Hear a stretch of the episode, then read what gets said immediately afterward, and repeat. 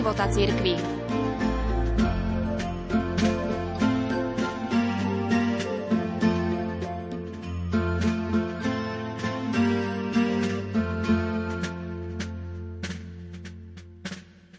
Pán Boh nám doprial dožiť sa nového roku 2023. Ako žili kresťania vo svete v minulom roku? Nie všetci majú slobodu, akú máme my. Mnohí sú prenasledovaní ešte viac ako veriaci u nás počas komunistickej diktatúry. Vieme napríklad o tom, čo sa deje v Afrike. Africký biskup z Nigérie sa úpenlivo ozval proti násiliu moslimských extrémistov voči kresťanov v jeho krajine vyhlásil, že toto násilie nie je ničím iným ako džihádom. Biskup Wilfred Šikpa Anakbe z diecezy Makurdy adresoval Európskemu parlamentu 11. oktobra 2022 list so slovami. Citujem. Kresťania v Nigérii sú obeťami džihádu islamských extrémistov a potrebujú pomoc, kým nebude príliš neskoro. Útoky najmä v štáte Benue prichádzajú v mnohých formách ako terorizmus, únosy, nájazdy zabíjačov a band aj militantných skupín.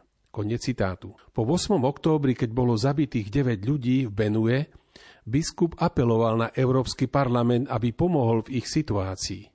Som presvedčený, napísal, že to, čo sa začalo konšpiráciou ticha okolo útokov na kresťanov, sa teraz stalo otvoreným pomáhaním a podnecovaním teroristov.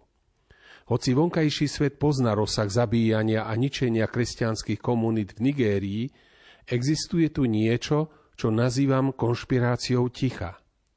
Avšak to, čo sa teraz deje, je už úplne mimo nejakej konšpirácie.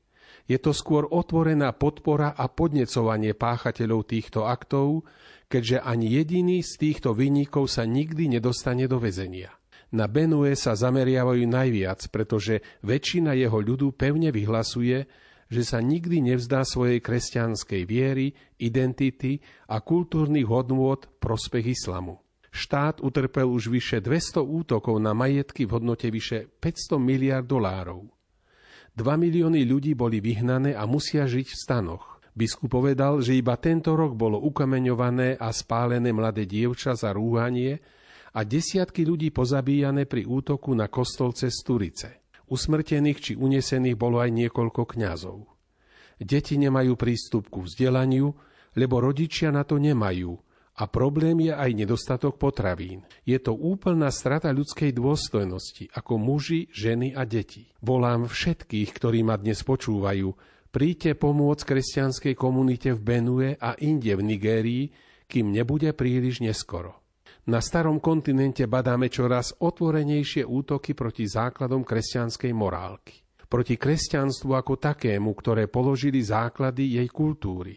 Katolícky arcibiskup Edinburgu v Škótsku napísal veriacim list a vyzval ich, aby sa postavili proti opatreniam k eutanázii, o ktorých sa diskutuje v škótskom parlamente pastoračnom liste z 15. oktobra 2022 arcibiskup varoval, že legalizácia asistovanej samovraždy by ešte hĺbšie narušila naše spoločenské hodnoty ľudského života, ktoré sú už aj tak hlboko podkopané uzákoneným potratom. Odmietol tvrdenie, že smrť je čisto súkromná vec a napísal Všetko, čo robíme, ovplyvňuje každého iného v dobre či zle – naše postoje k životu na jeho počiatku a na konci budú nevyhnutne formovať náš prístup k životu v každom štádiu medzi tým, a to zasa ovplyvní, aký druh spoločnosti spoločne vybudujeme, aké zákony schválime, ako sa budeme správať k tým, čo sa blížia ku koncu života, bude postupne ukazovať, ako si ceníme ľudský život v každom ohľade. Austrálsky kardinál George Pell v rozhovore pre National Catholic Register odsúdil nemeckú synodálnu cestu.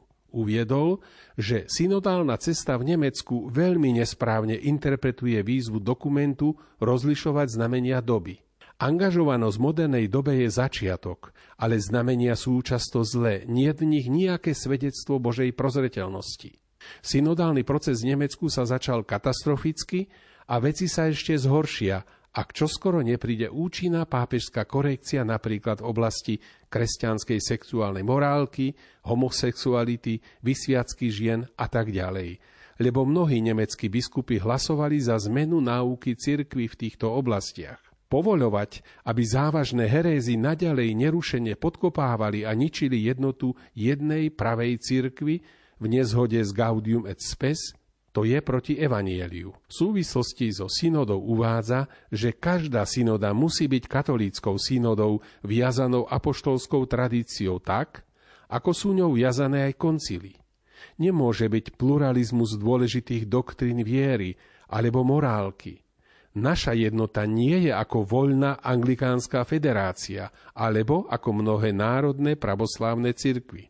Kardinál Gerhard Müller v rozhovore pre Life Seat News 17. oktobra 2022 jasne povedal, že uprostred nepriateľského uchvacovania katolíckej cirkvy šialenstvom LGBTI musíme my katolíci zostať pevní v pravde s dôverou, že Kristus nakoniec víťazí. Kardinál poskytol rozhovor pri svojej návšteve Filadelfie a Pensylvénie, kde bol na sympóziu od 7. do 9. októbra. Dňa 1. oktobra 2022 mali vo Švajčiarsku 20. výročie zákona o potrate. Odvtedy bolo v krajine usmrtených oveľa viac ako 200 tisíc detí v matkinom tele. To je väčší počet ľudí ako obyvateľov mesta Bazilej. Napriek hrozivému číslu diskusia o potrate pokračuje. Jednostranné argumenty v zmysle seba určenia ženy sú známe. No vôbec sa nespomína, že každý človek má bezpodmienečné právo na život. Práve toto právo je chránené trestným zákonníkom. Najnovšia požiadavka vyškrtnutia skutkovej podstaty potratu z trestného zákonníka – však túto ochranu života a telesnej neporušiteľnosti bezbraného dieťaťa nivočí.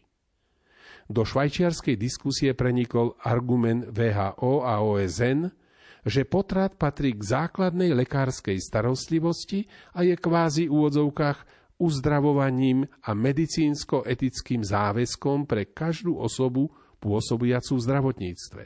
Toto je neúnosné. Odstránenie tumoru sa spája s nádejou, že povedie k uzdraveniu. No odstránenie embria vedie k smrti dieťaťa a spája sa so zdravotným rizikom pre zdravú ženu. A toto sa v diskusii zamlčuje.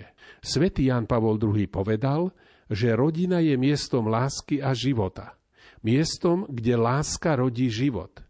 Keď sa Boží syn pre našu spásu stal človekom, vybral si rodinu, aby ukázal, že manželstvo a rodina sú súčasťou Božieho plánu spásy a majú významnú úlohu pre dobro človeka a ľudskej spoločnosti. Spoločnosť, ktorej je zasiahnutá rodina, nemá budúcnosť.